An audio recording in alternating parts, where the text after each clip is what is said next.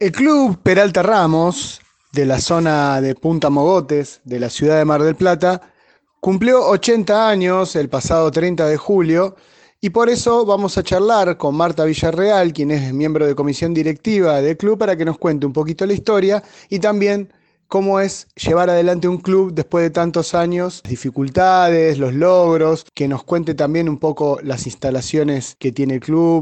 La escuchamos.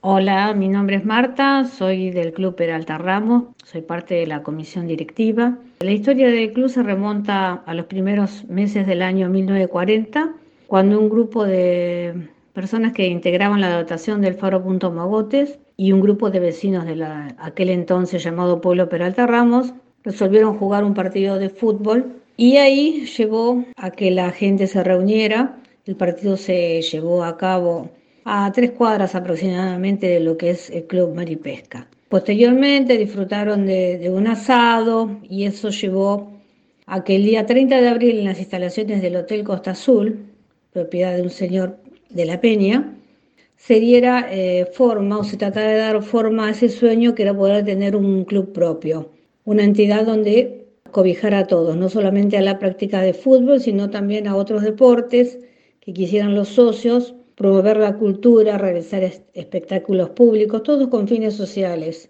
En las posteriores reuniones se fue dando la forma para la fundación del Club Social y Deportivo Peralta Ramos el día 30 de julio de 1940.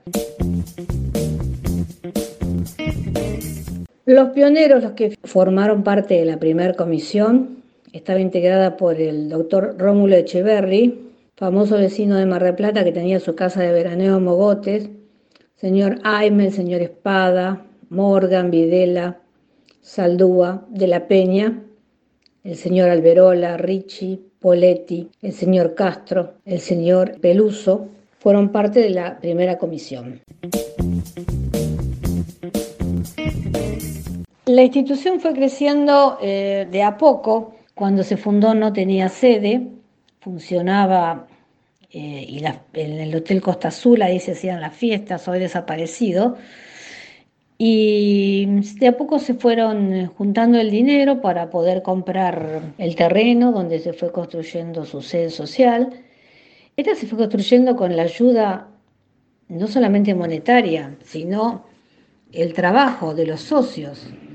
Eh, tuvimos un gran presidente, que fue el señor Juan Castro, que fue el alma mater de la construcción de la sede social. En un terreno de 10 por 43 tenemos un edificio de dos pisos. Y eso fue haciéndose todos los fines de semana, pasaba a buscar a los socios, a los socios jóvenes, los llevaban y a levantar paredes y a, trabajar y a trabajar y a trabajar. Y así se levantó la sede. Entre el año 50 y el año 60 que, que se pudo inaugurar, fue una, una década de mucho trabajo y, y, de mucho aporte de los socios para que pudiéramos tener un lindo salón de fiestas y de reuniones, una linda biblioteca, el buffet típico que tiene cada club. Realmente fue esa época la, la, época que más se trabajó en la parte de edilicia. Después, bueno, los logros institucionales fueron poner eh, en valor siempre algo más, construir un quincho, construir la cancha de bochas que de una cancha de tierra pasó a ser una cancha reglamentaria. Se hizo otro piso más, el cual se destinó para, exclusivamente para actividades de recreación o salón de fiesta eventualmente y en la parte de abajo se usó para la actividad de canchas de bowling. El club en sus primeros años de vida eh, no solamente se dedicó al fútbol, sino que también eh, hubo ciclismo, atletismo, llegando a tener dos representantes en los años 40-50 a nivel provincial. También se realizaban torneos de pesca durante el invierno, que estaba toda la costa a disposición, reuniones eh, culturales y también funcionaba una biblioteca durante muchos años. Y por supuesto, bueno, carreras de bicicleta, los famosos picnics y las fiestas de aniversario que eran el lugar de reunión de la gente de Mogotes en aquella época. Con respecto a los logros tenemos eh, la parte de fútbol, que fue siempre lo que se dedicó mucho la gente del barrio. Eh, en los años 60 aproximadamente se armaron grandes equipos que jugaban en la liga independiente, en la liga de la zona Puerto, otra liga que se llamaba Tigre porque estaba organizada por el Club Tigre.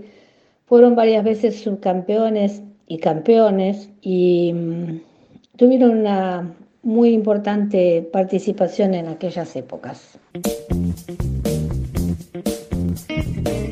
Entre los años 70 y 90 eh, se instalaron canchas de bowling y mm, el club tuvo equipos campeones eh, Marisierra, sus representantes, eh, varios fueron campeones nacionales e inclusive tuvimos la señora Graciela Villarreal, que fue campeona río platense, siempre la especialidad para los chicos. Fue una actividad que, se, eh, que movió mucha gente y que llevó mucha gente, fue una institución en esa época muy famosa por la calidad de los jugadores que tenía.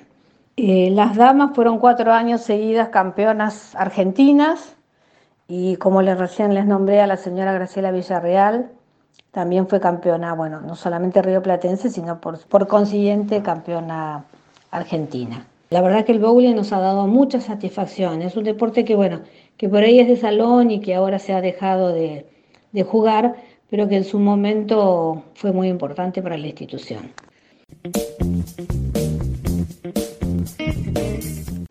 También eh, hemos tenido las famosas fiestas del vestido, que muchas señoras de acá de, toda la zona sur las, deben recordar, que comenzaron en, en el año 1999 y durante varios años se desarrollaron. La consigna era venir con vestido pollera. A la primera fiesta fueron 63 mujeres y después no teníamos lugar donde ponerlas de la cantidad que querían venir. Realmente trabajamos mucho para poder mantener la institución. Ahora, bueno, lo último que hemos conseguido es tener unas canchitas de fútbol 7 y bueno, mejorar lo que tenemos, que es bastante. Actualmente el club tiene alrededor de 500 socios, los cuales en su mayoría son vitalicios, por consiguiente no, no pagan cuota, eso también, no tenemos un gran ingreso por socios. Y las actividades son las que se hacen ahora, bueno, antes de la pandemia, zumba, taekwondo, patín, carrera y artístico, danza, capoeira, yoga. Hay una escuelita de fútbol, un fútbol de veteranos.